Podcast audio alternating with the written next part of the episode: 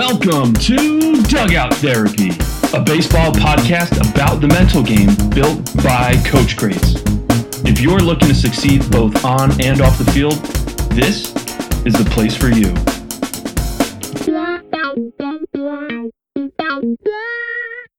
There's a zoo tiger and a jungle tiger. So the zoo tiger, he's in a cage, so he's got safety the trainers bring him food every day they bring him water. So uh, like outside looking in it seems like man he's got it made he doesn't have to do anything for himself.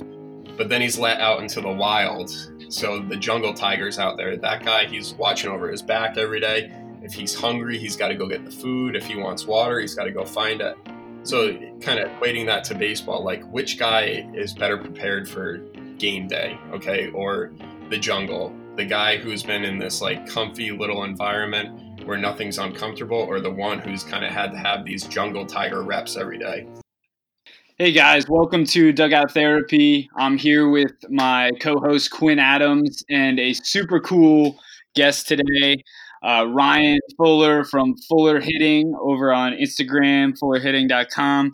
Um, Quinn, Ryan, how you guys doing?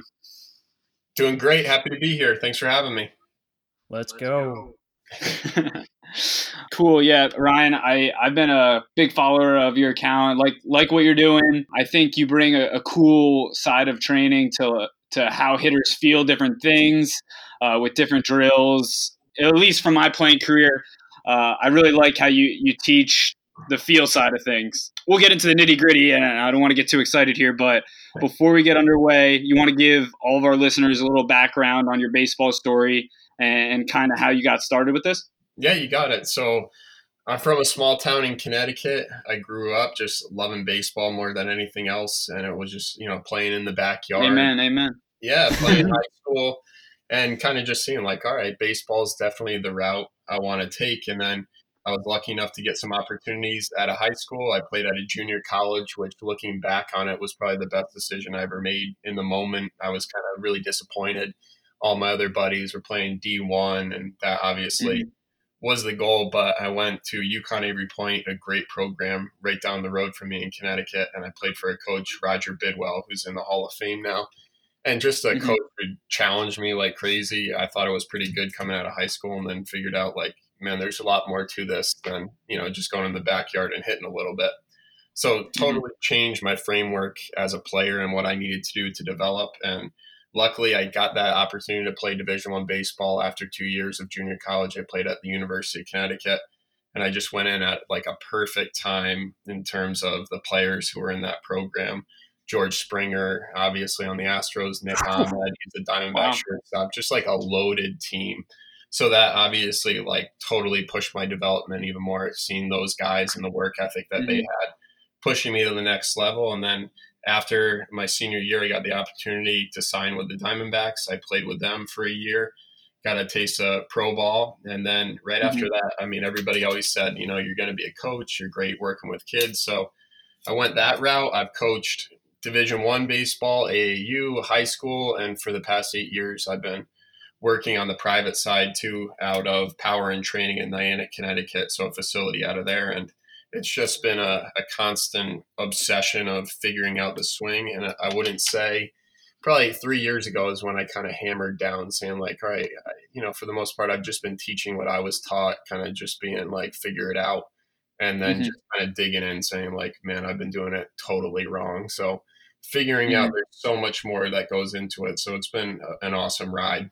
Yeah, I think a lot, at least for me too, like at the end of college, I really started getting into how I was training for hitting, and then now on the coaching side. But I just re- looked back and I was like, I everything I thought was true was not really true, and I've kind of gone through that journey myself on on the coaching side now. Like and and through this podcast just talking to so many different people like there is so much more to, to hitting and to to baseball than I I learned at least growing up, and and I'm I loving the ride of learning all this stuff. So I'm super excited to to kind of hear your experience, um, you know, as you kind of flip things on its head and and learn more about hitting and everything. Yeah, so much more goes into it than just mechanics. I mean, it's like rabbit hole after rabbit hole you go down. It's like, all right, how about like acquiring skills? So you go down the skill acquisition route. Okay, how about like actually like teaching a drill? So okay, I got to go down the motor learning path. Like it's just so much deeper than like, oh, the swing looks good. You know, the the mental side of it, which you guys are working on. So it's mm-hmm. it's so much and it's never ending, but it's like what keeps you coming back. Mm. Okay, so maybe let's start with you know how how did you kind of start uh, power and training? How did you first develop you know your programs there and and start working with athletes? Yeah, so I, I, have been doing like private instruction for probably eight years now. Okay. And two years ago, I had got the opportunity to work out of Power and Training. Tim and Becky, they're the owners. They kind of just reached oh, okay. out to me like, "Okay, I think you, we're doing the same thing here. We'd love to have you come over." And that for me was kind of a turning point too. I would say before I went there, it was you know, like I said, working with the hitters the same way I was taught. And then when I went to Power and Training, they had a HitTrax machine, which is a game changer and then mm-hmm. I had blast motion. So looking at technology and seeing, okay, what I'm telling the kids is it actually making a difference here? So a way of holding me accountable and holding the kids accountable too when we make mm-hmm. goals. So that was definitely a turning point for me going to power and training. And since then, it's just totally been awesome to work with kids from pretty much my hometown area and getting more kids coming mm-hmm. in and making personalized programs versus the kids coming in at the beginning when I started coaching. It was like, all right, I got like these 10 drills. Everybody will do the same drills. They'll get really good at it. And then they'll go in the game and not have too much success. So it was like totally rocking it mm-hmm. in the cage and then not having so much success in games versus now it's like a totally different outlook on how we train people, which has been so much fun to get into. Mm-hmm. That's awesome. Go Huskies, by the way. yeah, absolutely. Uh, I, I, I grew up in uh, Waterbury, Connecticut. So nice. I, yeah. I see on fullerhitting.com. I, I'm really liking the blog, by the way. The the fact you. that you have a Cal Polytechnic like peer reviewed study from 1994 on random versus block training. Could you just go into your whole holistic approach, how you look at training an individual when they come into pit? This is probably what like I'm most passionate about too. So mm-hmm. when I was a player, it was like, all right, if I'm going to work with a coach, I want to go with somebody who's confident, who knows their stuff. And it would always be like the coach who would say like, oh, I got it figured out. Like you just do a couple of these, you'll be good. And looking back, it's like I should have been running out the door. Anybody who says they got hitting figured out is somebody who just hasn't been down the rabbit holes that everybody else has because mm-hmm.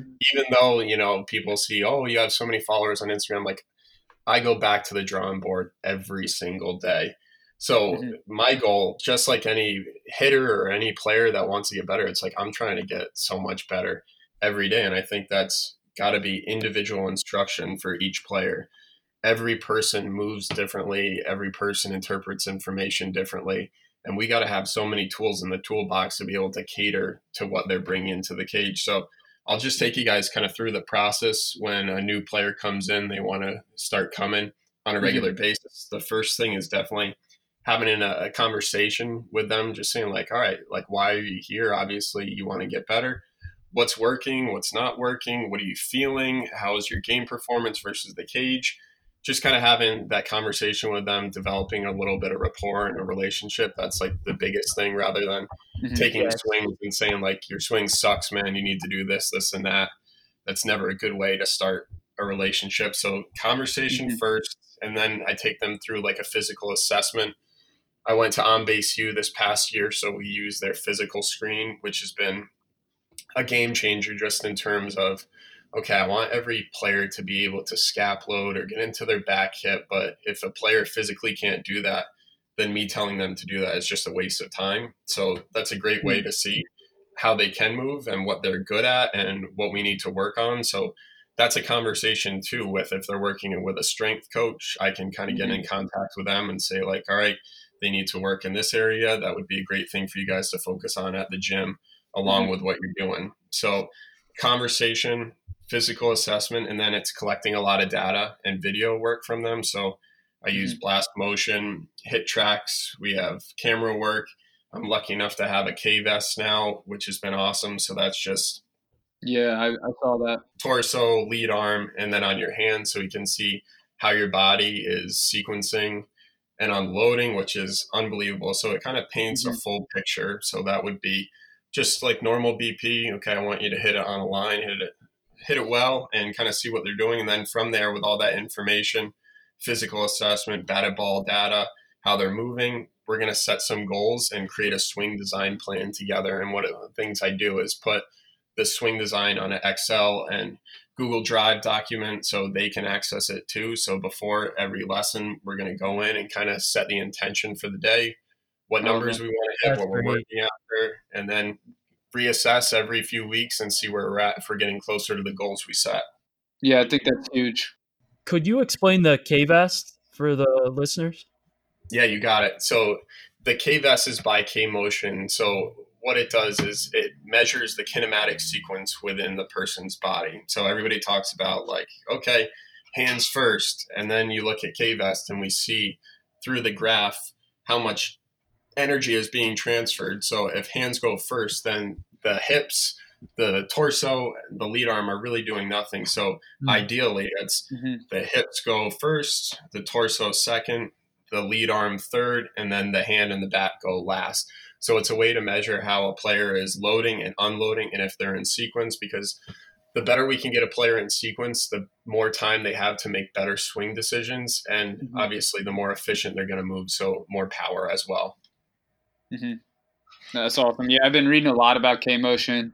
I think it's really cool. I'm trying. I'm trying to get our travel program set up with it right now. But uh, yeah, so so tell me about like the certification you went through that and everything. Do you learn like all of these biomechanic steps like and, and like what's the output like for for the K vest like on the computer yeah it, it's definitely in depth and i'm still working through it all so okay. it pretty much takes you through three different points in the swing mm-hmm. so the first point is going to be at heel strike so that's when that front heel hits into okay. the ground so that's what i call the launch position so yeah. where we are up into that point in the swing then it's going to measure your first move so that's when that front elbow starts to accelerate into contact. And then mm-hmm. the last point it looks at is contact. And within those different frameworks, you're going to see are you holding your posture? Like if your head is kind of coming out of posture, where your hips are, if you're rotating too far, too little. So it's just like you can nitpick everything at different points in the swing, mm-hmm. which is pretty unbelievable. And mm-hmm. it's been again, just learning that you learn so much too. And I've been messing around with like throwing med balls. Okay, like what med ball drills actually help sequencing. Oh, so you can use this with maybe other strength training as well and, and pick up the same data? Exactly. So I've been working okay. with our PT at power and training and we'll just go mm-hmm. down and throw med balls we'll do pvc work and i mean it's pretty eye-opening to see like what you thought was helping like if it actually mm-hmm. does or not Wow. Oh, that that's awesome. I didn't think about it like that. I mean, obviously, using it in as many different ways with functional strength training, that that's huge because you know, at, at, the end of the day, you, you you're trying to build an athlete here so that he can move, you know, correctly. Um, so to carry it over onto that side, I think is really important. Um, you know, I, I saw a lot of things on your Instagram page as well as like you know stuff that you work with the athletes before we, you even start swing you know like pre-swing um, work can you tell us a little bit about you know typical warm-up and, and pre-swing work you got it so created the warm-up with with our pt dr jeff at power and training and it's pretty okay. much just to get the heart rate going pretty much like do a lot of jumping jacks a lot of skips stuff like that and mm-hmm. then it's a lot of mobility work mixed in so each player is mm-hmm. going to have different targeted work. So after they do the on base U assessment, it's going to be okay, their T spine is pretty tight. They're going to have targeted mobility work right after that. So trying to build up our deficiencies based on, you know, our physical limitations. And then after that, it's going to be a lot of PVC work. And again, a lot of the drills that we're going to use and the movements are going to be totally dependent on the athlete and what they need to work at. After using the PVC, I love doing med ball just to kind of get the engine running before we go into mm-hmm. swinging. And then I've been messing around with you guys know like the um, the dog thrower things where you put like yes, yes, yeah. yeah. Uh-huh. those have been awesome. So I used to just throw PVC pipes. So it'd be like, okay, I want you just to throw this PVC pipe and try and throw it in the center field. And that kind of shows them, like, all right, where am I positionally? Am I swinging down and the PVC mm-hmm. pipe's going straight down? Am I hanging back too far and it's going straight up? But kind of like the dog chuckers have been awesome just for them to have a visual of, okay, based on how I'm moving, it's on a line or it's too high up or it's going mm-hmm. straight down. So they start to make adjustments on their own. Those are those. Uh, I think they're line drive pro trainers. I think I've seen those. That one company does. Yeah, that is awesome too. I love those. I haven't used it before, but I mean, it's the same idea of having that ball attached to the implement and then yeah. at contact point, seeing where it's going. Hmm. Yeah, no, I, th- I think that's cool. Cause, yeah, because like in, in college, I we did the throw bat too, just kind of feeling where your energy is moving towards. But yeah, different kind of spin on it. Right. Yeah. Exactly. And anytime we can have them see the result rather than us telling them what we want them to do, it's like money every time because they're going to mm-hmm. have to self organize and figure it out on the fly versus, okay, I want you to do this and now I want you to do that. And it kind of gets like the puppy eyes. They're always looking back to you versus kind of going through the problem solving situation on their own. Back to your pre swing checklist for a second. I heard you say jumping jacks, exercises like that. You you never really think about cardiovascular pre-training before hitting. Could could you talk about the benefits of of like cardio, like jumping jacks, how that improves uh, your approach at the plate? Yeah, definitely. And a, a, huge part of it that I've done some research on is just getting like the central nervous system fired up too. Ah, like yeah. everybody goes mm-hmm. into mm-hmm. the cage and it's like, oh, warm up swing. Like if you're gonna swing, I want you ready to swing. So anytime you're gonna take a swing in the cage or in the game, it's gotta be locked in 100%. You're ready to go, not feeling through it. So yeah, just from that standpoint of doing like jumping jacks or skips, or we'll do all these other movements to get us going. It's kind of like getting the mind and body mm-hmm. in the same framework for the day too. So kind of just getting them to understand when I'm swinging, I'm going 100%. And if not, then I got to have this process in place before I swing to get things in motion. That's great because cardio opens up channel ways in the brain. I think it fires off synapses too.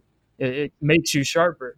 Exactly. It's everything moving, the proprioception, which is pretty much just like my mind and my feel moving together. Right. So kind of a way to just get everything in check for the day. That's great. All right. So uh, an area that I think you do a really good job with going, uh, like what you're just saying there with uh, on the feel side, I think you bring a lot of really cool constraint drills, field drills to the table on, on your Instagram page. And at least when, when I was playing and now when I've been coaching, I, I try to think of different field drills that can work for you know a certain type of player. So, um, can you tell me you know maybe like three of your favorite constraint drills and and what you think that offers uh, you know to the athlete uh, adding some constraint stuff like that? Yeah, I mean it's huge. Putting constraints on a player is how they're going to make changes. Anytime you kind of go in, put a bat in their hand and say, okay, I want you to do this, usually they just revert back to what they know because the goal is always mm-hmm. to hit the ball. I mean, from a young age, it's always ingrained to a player like just make contact, just do that. So mm-hmm. in their head, they're always going to try to just put the ball in play. So sometimes getting the bat out of their hands is huge. And then other times creating constraints to accomplish the task that we want to work at is huge. And I would just say for like the coaches out there, there's no constraint library. There's no PVC library. A lot of the stuff that people are doing is like them just going to the cage early and messing around. And usually I always kind of have mm-hmm. like a half hour before a session to kind of just go in and things that have been like going around in my mind, just trying things out. So the like one in- instance today, one player, he was having a tough time getting into a good posture. And what I mean by that is kind of just like guarding somebody in basketball where my chest is a little bit hunched over, mm-hmm. my behind is a little bit out, good athletic posture. So we took a foam roller and he was just trying to balance on top of it because with the foam roller, if I stand too far up, I fall backwards. If I'm mm-hmm. too hunched over, I fall towards my feet. So mm-hmm. just putting him on there and saying, okay, find your balance. And then I want you to take like a dry swing right there and it was kind of like boom like okay i got it that's the the feeling i need to have to maintain a good posture and balance through there but other ones i think I'm not a big person on like, ooh, this works for everybody. But I would say for the majority of hitters, one constraint is a halfway home drill. And this is just where they get into that launch position. So you've already strided out your front heel, heel hit. You're going to pull back into get all the slack out of the middle. Mm-hmm. And then you can't move until the ball is halfway to home. So it could be done with flips, it could be done throwing overhand. And you're going to see really quick how they're sequencing. If the hands push forward, mm-hmm. Can you guys hear that cat in the background? Yeah, you're... Hold on a sec. Pussycat's going nuts. All right, there we go. I got three at the house, so sorry about that. hey, no worries. I got two here. They're wild. Don't get that every podcast. but halfway home, it's pretty much just going through and seeing how they're sequencing. Mm-hmm. So if the hands are pushing right away, you're going to see those hands push immediately or if they're in a good sequence, they're going to be able to hit it on a line pretty well. So that's a good one. And then in terms of like externally, I do a no ground ball, no pull round. So just in terms of swinging, they can't hit a ground ball and they can't pull it. So directionally, they start to feel like through the field mm-hmm. and kind of having that barrel stay on that plane for a really long time.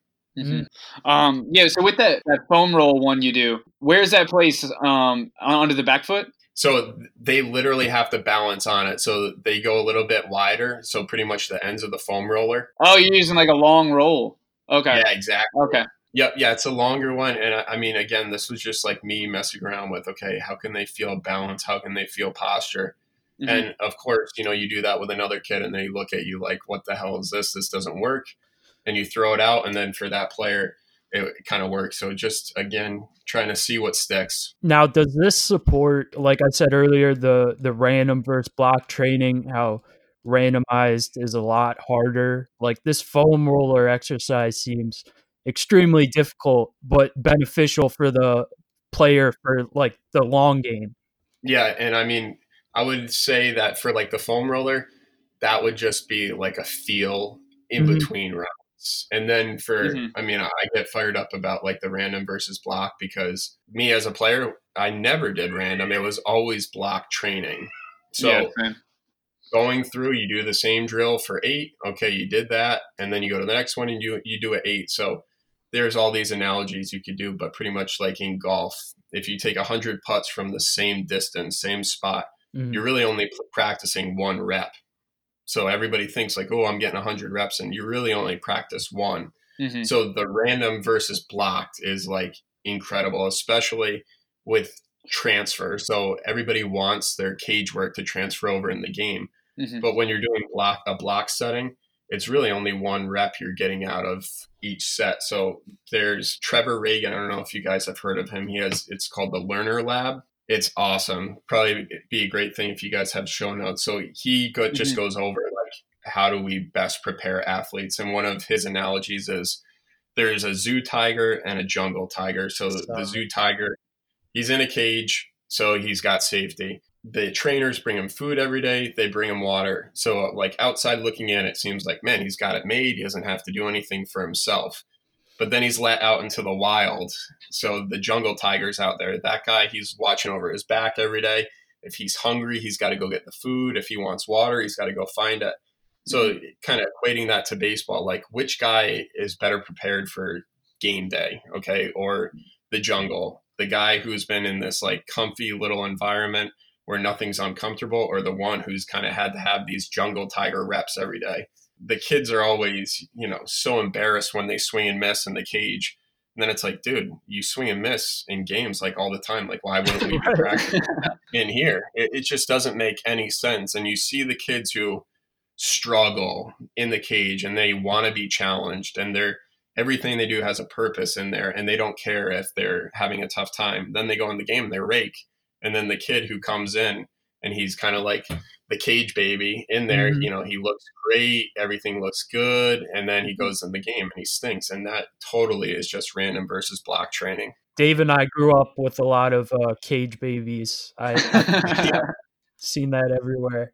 But yeah, it just makes sense. Making training harder so the game is easier. It's just like logical. Totally. And like, why don't we think about that? You know, it's like when right. I played, it was mm-hmm. like I'd hit off the tee for an hour and I expected to be ready to hit sliders and hard fastballs mm-hmm. in the game. There was nothing challenging about what I was doing. There was no goal. I wasn't getting any feedback. And there was no, I would be uncomfortable if I didn't hit a line drive every time. And obviously, mm-hmm. that's not how it works. So, you know, kind of, kind of along with this, uh, you know, a lot of these drills can, for, for instance, the foam roll, you're, you're trying to create uh, better posture, you're trying to create this certain feel. And then I, I, we're hearing a lot of coaches talk feel versus real. Is, is that a conversation you have with the players at some point? And, and can you talk a little bit about feel versus real? Yeah, that's a great question. So there are times where players, especially off the machine, where I'm saying like, okay, I feel like you're swinging down on us, feel like you're hitting the top of the ball mm-hmm. just to get them to make better contact if they're missing underneath. And on the flip side, if there's going to be another player who's really swinging down, like, okay, I want you to try and hit the bottom part of the ball. So it really all depends. And you can't just be one way. If you're only one way as a coach, you're never going to meet all the players where there are and build them up. So at the very least, the conversation with the player is okay, here's what actually happens. Okay.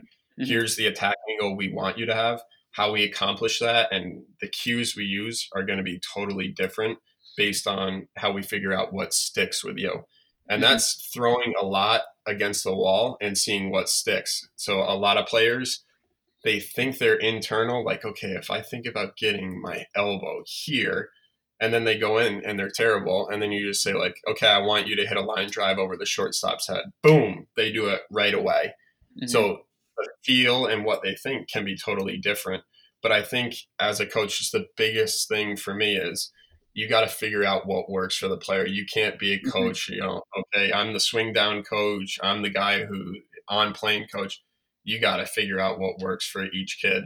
Because mm-hmm. if you don't, you're only going to meet like 20% of the kids. And obviously, we want to do our best to give each player we work with the feels, the thoughts, the understanding that works for them. Yeah, no, I, I think there is in, in college, like a lot of the hitters on our, our team were, you know, they everybody thinks something different, and defining that connection between the thought process and the result is is so hard. But I mean, on, on the side of individual training here, you, you know, you can work so much more closely with them to to identify, you know, what is sticking, what's not sticking. So I, I think that's huge. Um, but yeah, so um, my next question actually would be uh, your your line drive handbook. Is that kind of like? I mean, I'm not sure how long ago you, you, know you made this, but is is that kind of how you came up with your your overall program? Uh, can you tell us a little bit about the handbook? Yeah, the line drive handbook I made probably like a year and a half now, and I had it with a player in mind who's you know, middle school, high school kid okay. who normally they go to the cage and they hit off the tee for 45 minutes and then dad flips to them for 15 minutes and then they walk out. Mm-hmm. So giving them kind of like a plan and some options when they go to the cage. So in there, there's I think six constraints on there. There's drills to do off of flips, and then mm-hmm. it talks about timing, hitting off the machine, and facing live pitching too and it kind of gives them a framework of just okay pick out three of these drills do them for this many reps and then kind of adjust it to what you feel is good for you so i definitely wouldn't say it's anything you know too high level but for mm-hmm. the player who wants to start to develop their own process and have some tools in their tool bag it's definitely a great place to start and i pick and choose from it too like i said there's never going to be a perfect drill for everybody but being able mm-hmm. to have a few constraints in there that you really believe in, some drills that you've seen help different parts of the swing, whether it be you know swing direction or getting into a good launch launch position, separation. There's some targeted ones in there for the deficiencies of each hitter. So mm-hmm. for the young hitters going in trying to make a plan, it's definitely a pretty good investment on there. But again, we have social media too, where we could go on Twitter we can go on Instagram and we can find those drills, but it, it's kind of a one place shop for everything on there that you need to kind of make a plan to get better over the off season or during the year. Mm-hmm. Makes sense. Yeah. Okay. Awesome. Um, I I know we talked a little bit about this before, um, but functional strength stuff. I know you're incorporating that with the K motion now, uh, the K vests. Um, what are some some you know what are your some of your favorite functional strength training things you're doing with you know med balls and stuff like that to help build efficient movement patterns? You know, have the athlete feel confident when they're when they're then picking up a bat. Yeah, and this goes back to the the physical assessment at the beginning.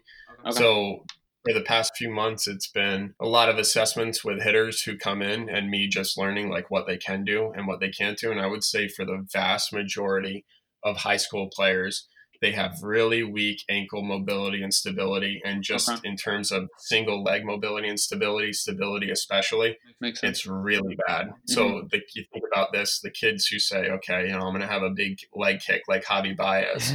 you know, all right, let's try it out. And if you can do it, that's awesome. Let's continue.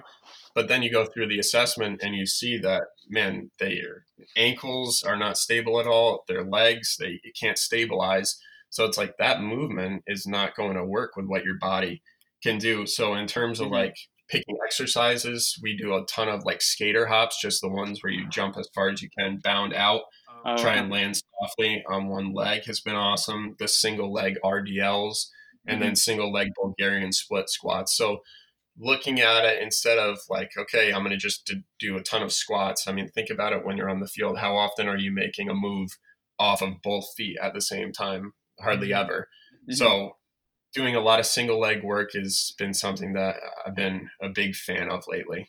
Why do you think kids these days their ankles are weak? Because I'm I'm sure they're multi-sport athletes, some of them at least. Yeah, awesome question. The cleats? Yeah, it could be cleats. you definitely do all the assessments with shoes on but I think it's one part of training that just totally gets overlooked. Mm-hmm. And if you look at kind of the skeletal chain, so the body you start with stable parts of the body, stable joints, and the ankle. So a stable joint just moves in one plane. So think about like your ACL, you wouldn't want it to be moving right. side to side. It really is just front and back. Mm-hmm. So if there's an imbalance in the body, you go back to the part of the body where there's a problem. And usually right at the bottom of the chain. So if the ankle isn't stable, we're going to have different compensations up the chain as well. So that's been a huge part, just understanding like anatomy right there. Like, mm-hmm. okay, right. we have a problem in the knee that's going to cause a compensation in the hip and on up the chain too. Mm-hmm. Yeah, no, I, I think, I mean, what's coming into my head right now is again how important it is to maybe have um, someone, you know, like your, your PT guy, like a part of your team, like, me and Quinn have talked with you know fielding professionals, some hitting professionals, pitching professionals. Like having these physical screens a part of the mix. Like how, how important is that? Would you say to to the overall plan? Because it, it just seems like an ongoing trend. Like if we know how they move, we can create a plan, collect data, and improve upon it. Like you know how how big it, is that? It's huge. And I, I, think there's times where even me as a hitting coach, it's like, holy crap, do I need to be like everything? Do I need to be the PT? do I need to be the strength coach? And the answer is no. Like you have to have a mm-hmm. team around you. And not only for the players, but for you to learn more about it as well. I mean, it's been like a mm-hmm. game changer being able to have the ear and time of a PT and to be, you know, thinking like, okay, this drill, I wanted to accomplish that. Do you think it's actually going to do that? But from a player's perspective, too, being on the same page as the PT, being on the same page as their strength coach. So everybody's working together rather than you guys know how it is when you would go from one coach to another, each one's telling you inf- different information. So if we could get this process streamlined where everybody's working on the same page, it's going to benefit the player tremendously. Mm-hmm. Um, all right, so I got one more question for you before we hop into our, our quick pitch uh, segment here. But going through the the the development process with with an athlete? What times are, are you talking about the mental game? Um, you know, what types of conversations are those? Is it is it more so in the beginning when you're identifying what kind of what kind of hitter they are, what kind of player they are, or or you know throughout when they when they get challenged a little bit more? You know, is, is that when you're having mental game talks? Can can you maybe uh, tell us about an example with with an athlete? Good question, Dave. Yeah, no, it's awesome. So this is one part that it's kind of become like number one in my opinion of what I'm mm-hmm. doing. Mm-hmm. Like everything starts in the mind. Mm-hmm. Like the mind, we see things, it goes into our mind, and then based off of how we interpret that information, that's how we move. So like I talked about with the jungle tiger, getting kids to understand like the way we've been taught to practice is totally wrong. And then we kind of go over what deliberate practice is.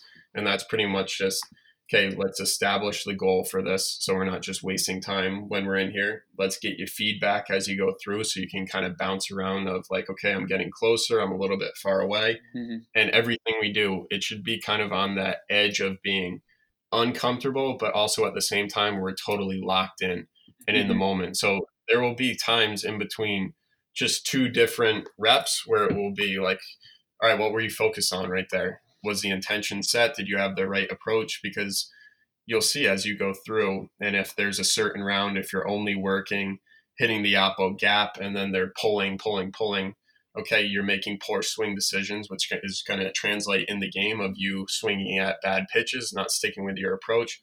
What was going through your head right there? So mm-hmm. having those moments to stop because it's really tough when they're in the cage. They kind of get in just to that swing mode, like, all right, I have eight reps. I'm going to swing, boom, boom, boom. Like, okay, we're going to do eight reps, but let's stop in between each one, mm-hmm. going over our breathing, which is a huge part of it as well. So the mental part, I think you have to be sprinkling it in at any opportunity you can and getting them to understand like, all right, this is supposed to be challenging. We're hitting a round ball with a round bat. This isn't supposed to be easy. We need to train at that level. So when we get into the game, we're ready for it. Makes sense. All right.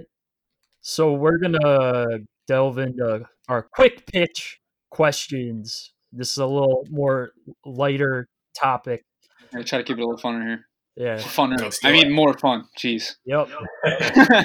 I'm having fun, but this will be more fun. Uh, what's your favorite baseball movie? Favorite baseball movie? It's got to be Bull Durham. I mean, Kevin Costner yep. in that movie. It's kind of like the player that I'd really respect, just kind of like the pro who does what he's told, does his best while he's there, and just has a good time doing it. Right. Bull Durham's a great one. My roommate's college.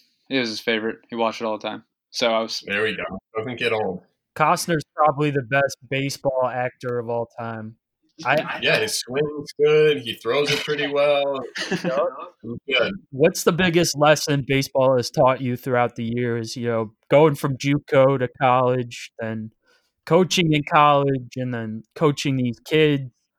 What What do you think uh, has resonated with you the most with baseball? It's an awesome question. Uh, I would say wherever you are, we all have like end goals of where we want to be. But if you want to get there, just do your best with where you're at. Like everybody, when I was at junior college, all I thought about was playing D1. And then when I was playing D1, all I wanted to do was play pro ball. And I wonder how much better I could have been if I just totally locked in, like, okay, here I am. Mm-hmm. Sometimes I don't know why I'm here, but I'm just going to totally lock it in and give my absolute best to it. And I think that's one of the things with coaching. Mm-hmm I really don't have like an end goal. I just know that I want to get like 1% better every day, kind of that compound effect. So don't worry about where you're going. Control what you can, work incredibly hard, and you're going to go where you want to in the end. You went to JUCO, obviously, a UConn satellite campus, right?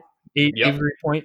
You made it to the NJCAA uh, World Series. You played in the national championship game you are obviously very active early on like as whereas uh, maybe if you went to a d1 school you wouldn't have seen a, uh, as much playing time would you no doubt about it looking back at it do you think that experience helped you more rather than maybe going to UConn starting out and then playing maybe 15 games opposed to 40 plus at junior college Absolutely. And I mean, at the time, it was like I was pretty devastated, to be honest, when you go to junior college. Right. Mm-hmm. It was all my friends are going there, you know, they're getting this gear, and there it's like we pay for everything. If we want gear, we got to get it on our own. Mm-hmm. We're practicing for absurd amount of times. But if I went to UConn, I would have lasted maybe a week. Uh, physically, I wasn't ready. Mentally, I wasn't ready.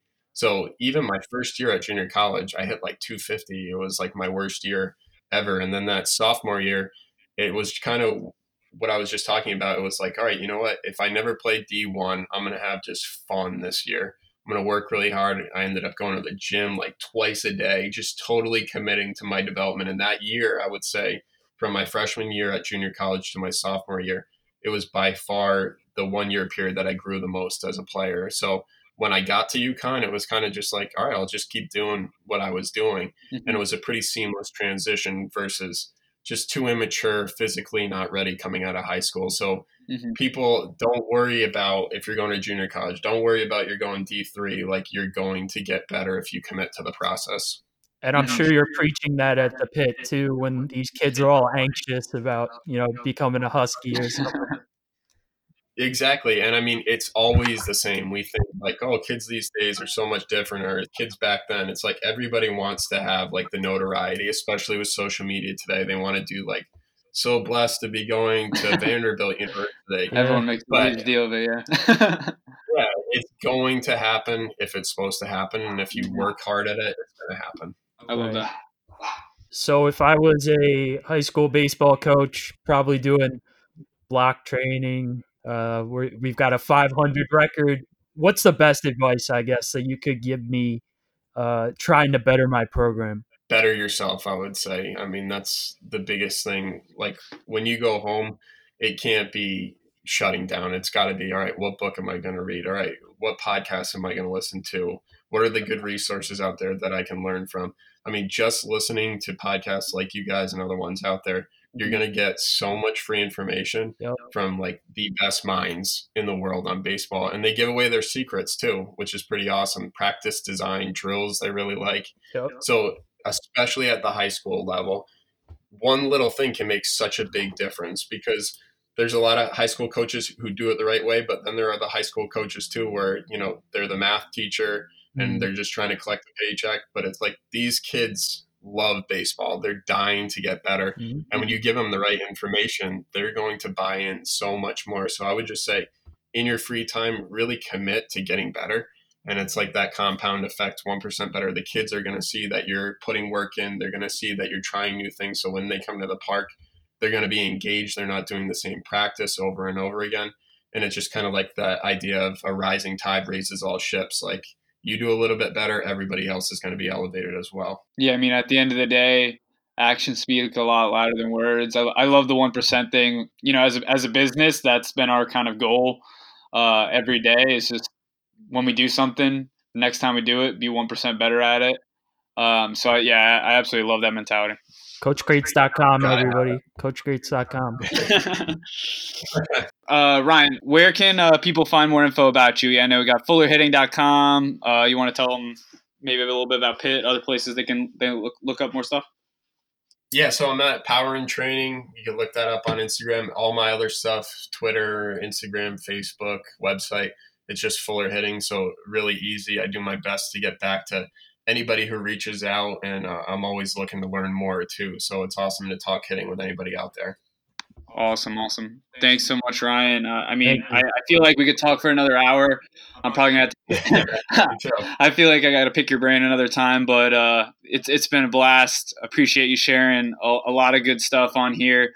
Um, I hope coaches out there had had their pens and, and paper out, writing some stuff down. Um, but yeah, th- thanks so much, Ryan. It's been great. Yeah. Thank you guys for having me. It was awesome. Thanks, Ryan. Thanks for listening to Dugout Therapy. This is your host, Dave Wodzis. Me and Quinn just had a great episode with uh, our, our, guy over at Fuller Hitting, Ryan Fuller. Super great guest. Had just so much to uh, express about hitting. Has a lot of good constraint drills he does. Just his approach with how he brings his athletes into his uh, facility is just great. Probably could have talked for another two hours. Hope you guys enjoyed. Please give us a review on iTunes. Whatever you think, we want to hear from you. Get your feedback. We appreciate you listening, um, and hope you tune in again. Thank you.